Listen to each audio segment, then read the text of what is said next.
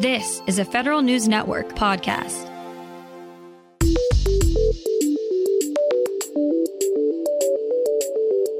Coming up on today's Federal Newscast, the president tries again 14 months later to get Gigi Sohn on the FCC. Awash in scandal, Congress calls for more oversight of privatized military housing. And Senators Carper and Collins insist Postmaster General DeJoy formulate a new recruiting and retention plan as delivery delays persist. Those stories and more in today's Federal Newscast.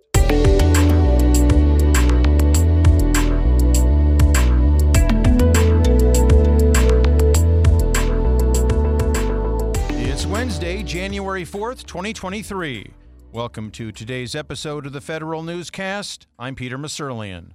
The Veterans Affairs Department is looking to industry for help setting competitive pay rates for its healthcare workers across the country. The VA is looking for contractors that can analyze how its total compensation due healthcare workers measures up to private sector pay. VA says it struggles to do this analysis in house because of HR department staffing shortages and a lack of market research data on what private health providers pay their staff. Today is the last day the VA is accepting feedback through its request for information. Congress wants more oversight for privatized military housing after years of scandals and quality complaints. The 2023 National Defense Authorization Act tells DoD to expand its reports to Congress on all privatized military housing, as well as issuing more updates on maintenance requests and how successfully they've been resolved.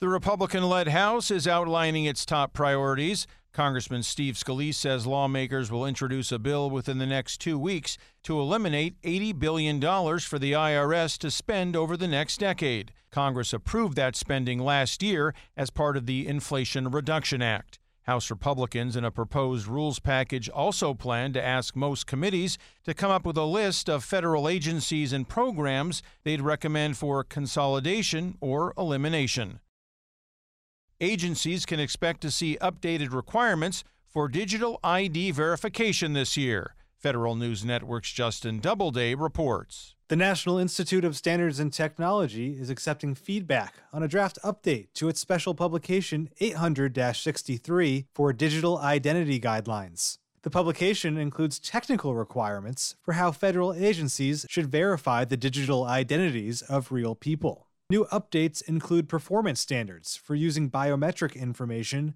and new phishing resistant authentication methods. NIST is accepting comments on the draft through March 24th. Justin Doubleday, Federal News Network. President Biden is again trying to break the deadlock at the Federal Communications Commission.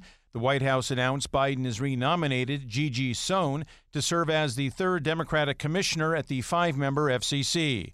Biden first nominated Sohn to the position in October 2021, but her nomination stalled in the Senate Commerce Committee for, among other reasons, her tweets critical of Fox News. Sohn previously served as counselor to former FCC Chairman Tom Wheeler. President Joe Biden has designated the new chairwoman of the Federal Labor Relations Authority. Susan Tsui Grundmann will take over the role from now former chairman Ernest DeBester. The Senate confirmed Grundmann to the three person FLRA board in May 2022. She previously served as both executive director and chief operating officer at the Office of Congressional Workplace Rights, as well as chairwoman of the Merit Systems Protection Board. The Office of Personnel Management has plans to revamp retirement services. Federal News Network's Drew Friedman reports. The upcoming changes will include building an online retirement application and creating an online retirement calculator. Here's OPM CIO Guy Cavallo. Which would replace a lot of the paperwork. Right now, when somebody decides to retire, they turn in paperwork to their own agency. That could take weeks or even months before it gets to OPM. Improving retirement services is very high on my agenda and, and my team's agenda. Cavallo says his team is also doing a study to see what it would take to move the entire retirement services application to the cloud. Drew Friedman, Federal News Network. Agencies have a new approach to meet the goals of the Federal Financial Management Law. Federal News Network's Jason Miller explains. A new compliance framework from the Office of Management and Budget gives agencies hopefully a less burdensome way to meet the Federal Financial Management Improvement Act, or FFMIA. OMB updated Appendix D of Circular A123 in late December to more closely align with the risk based approach promoted in the 2016 changes to the circular. The administration says the new Appendix D reflects the move to a shared services environment, the changes in technology and business processes, and the ability to assess compliance with respect to agency mission goals. Jason Miller, Federal News Network. Senators are calling on the Postal Service to address staffing shortages as a nationwide workforce shortage is leading to delays, according to Senators Tom Carper and Susan Collins. They're telling Postmaster General Louis DeJoy to come up with a new plan for recruiting and retention. The senators are asking USPS whether it's able to offer hiring, retention, or referral bonuses and what it's doing to reduce turnover. Add another system to the family of SAM.gov. In mid December, the General Services Administration migrated the Federal Awardee Performance and Integrity Information System, known as FAPIIS, to the growing Integrated Acquisition Environment Portal. Agency acquisition workers now have a single access point for information about entity management, exclusions, and responsibility and qualification information. The migration to SAM.gov also brings with it a few changes to FAPIIS, including that the data is now called responsibility and qualification, as well as being part of the entity information domain. SAM.gov now includes five legacy acquisition sites. Congress wants to know if Defense Department housing meets requirements for safe drinking water.